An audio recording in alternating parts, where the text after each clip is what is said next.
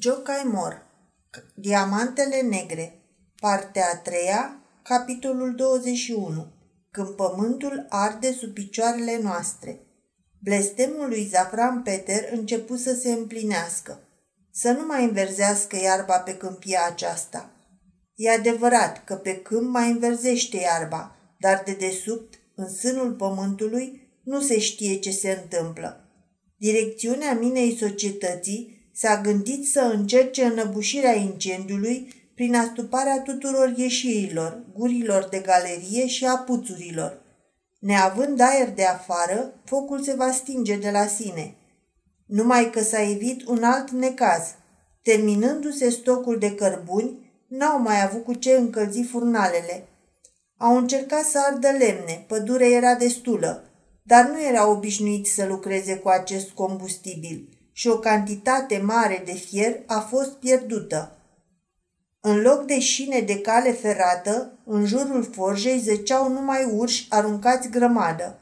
La forjă, ca și în alte locuri, fuseseră angajați muncitori îndepărtați din fabricile de prin străinătate ca neproductivi, desfrânați și cârpaci, direcțiunea urmărind să arunce praf în ochi lumii și ai acționarilor, demonstrându-le că au reușit, ca prin farmec, să înființeze o fabrică de mare capacitate dintr-o singură lovitură.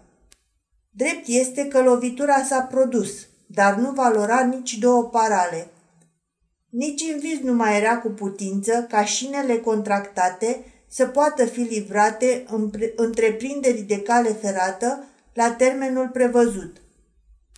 Garanția depusă era pierdută, dar și garanția constructorilor căi ferate se afla în mare pericol, în ipoteza că la termen nu vor fi în măsură să dea în exploatare calea ferată. Așadar, societatea minieră și întreprinderea de cale ferată, strâns înlănțuite, se rostogoleau pe o pantă periculoasă, când una, când alta cădea mai jos, dar amândouă coborau în aceeași direcție. În sfârșit, una din direcțiuni o obligă pe cealaltă să cumpere cărbune de unde se găsește și cu orice preț. Mina din Bonda a lui Berendivan se afla la 2 pași.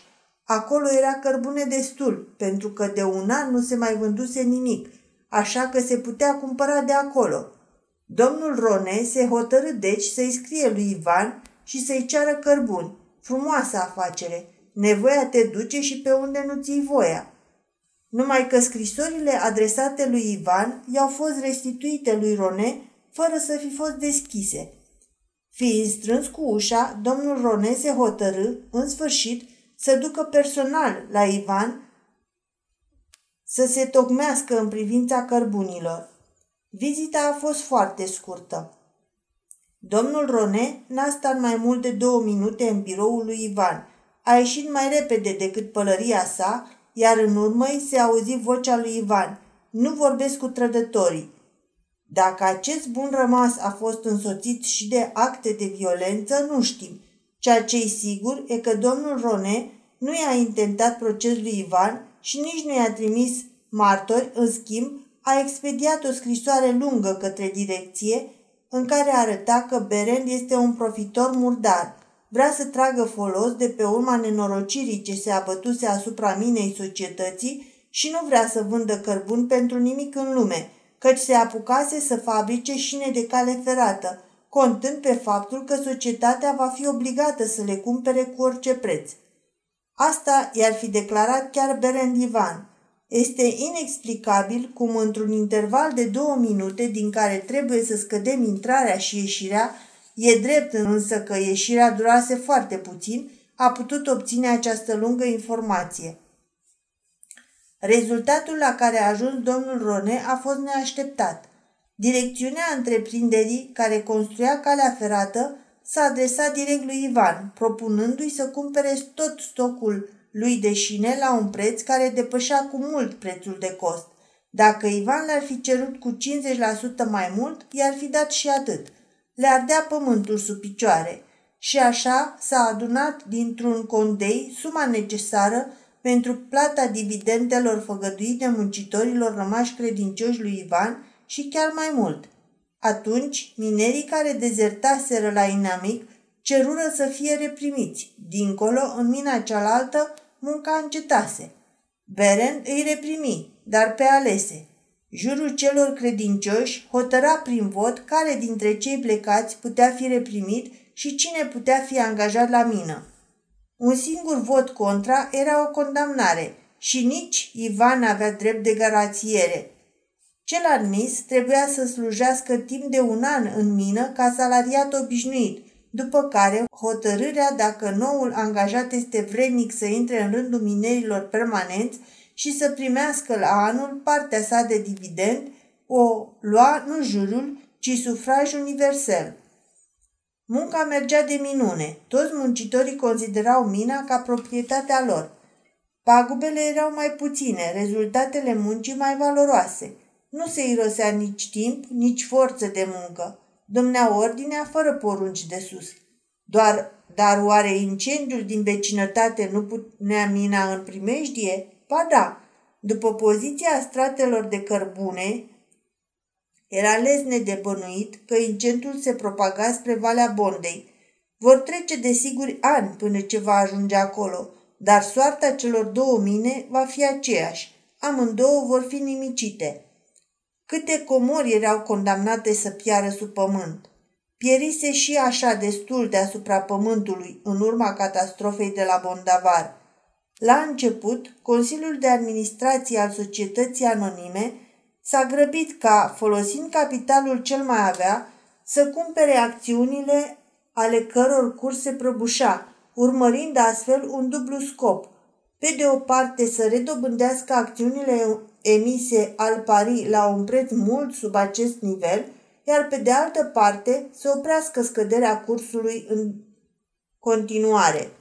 Dar prin această măsură, Consiliul n-a obținut alt rezultat decât că a făcut să se irosească încetul cu încetul rezerva de capital, încât până la urmă n-au mai avut bani nici pentru acoperirea cheltuielilor strict necesare.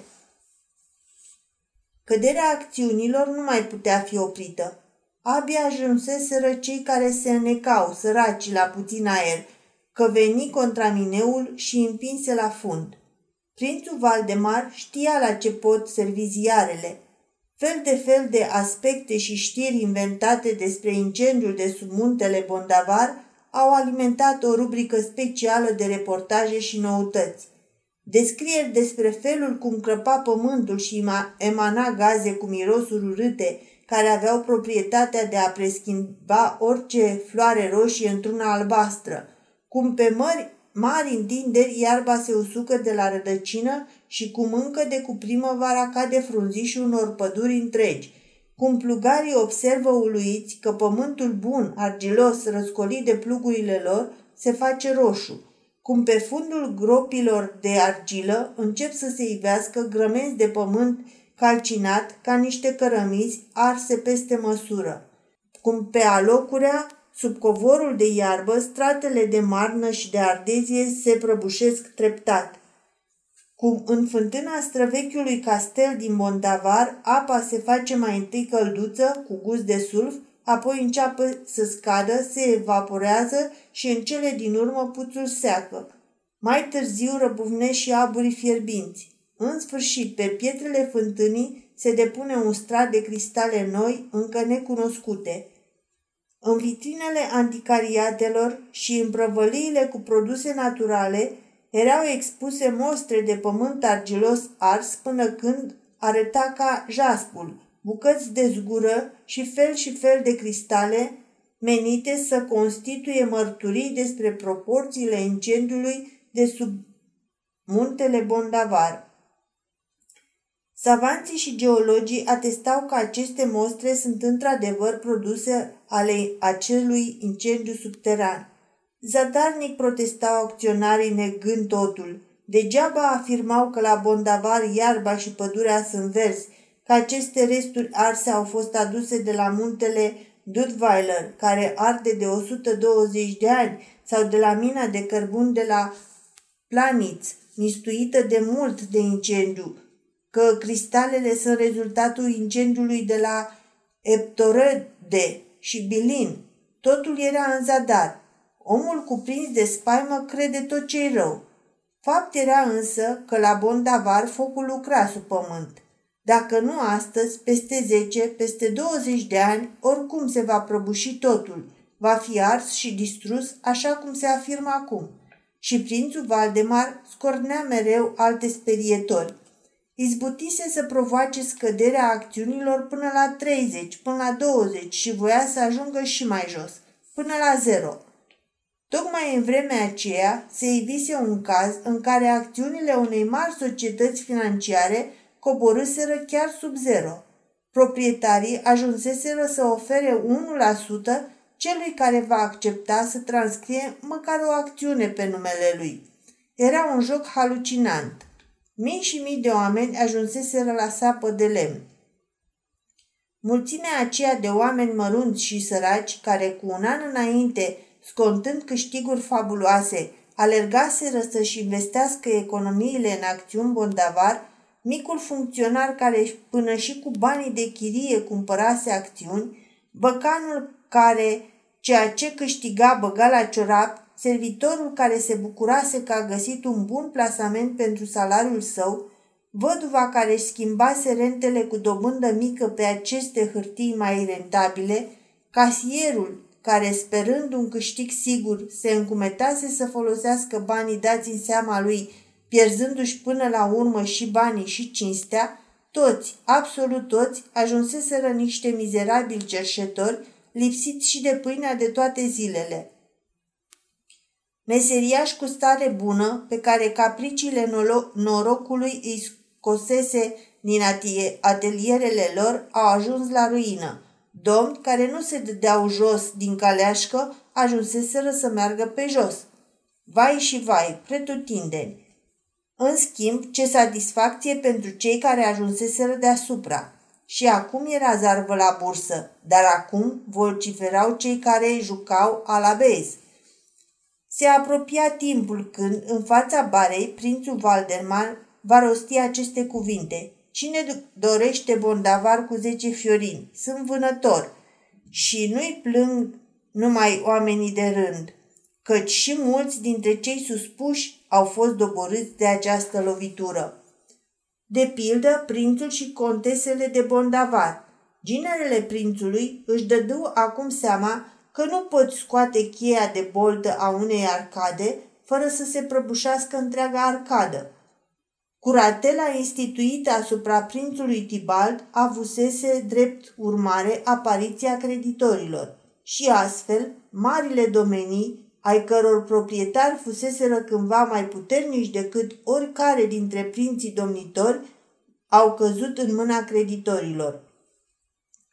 Abia atunci a început să le ardă de-a binelea pământul sub picioare. Dacă administrarea moșiei de către arendași putea fi socotită drept hoție, apoi gospodărirea făcută de creditori era pur și simplu jaf. Minunatele păduri seculare au fost defrișate, parcurile, terenurile de vânătoare distruse, cirezile, hergheliile și turmele de oi merinos irosite. Orice bucățică de pământ roditor a fost semănată cu grâu, dar Dumnezeu i-a pedepsit, le-a dat o recoltă formidabilă, dar nu le-a dat și un negustor care să o cumpere și astfel recolta aceea abundentă n-a avut nicio valoare. În această nenorocire comună a fost cuprinsă și moșia Bondavar. Pe seama ei s-au iscat vreo 10 procese, în care unii interesați au devenit și reclamanți și pârâți în același timp, unul împotriva tuturor, toți împotriva unuia. Puteai auzi vorbindu-se la aceste procese despre testamente și vitalicium, despre dreptul la zestre și la moștenire, a viticitas și majorat, contracte de locațiuni, de servicii și uzufruct viager, servituți și concesiuni miniere, întabulări și drepturi reale create prin statute, cheltuieli și ameliorări, ipoteci și privilegii, toate prinse într-o plasă de șiretlicuri avocățești, înodate într-o asemenea țesătură complicată, încât, până când tribunalele le vor descurca pe toate, generația de azi va fi de mult pe lumea cealaltă.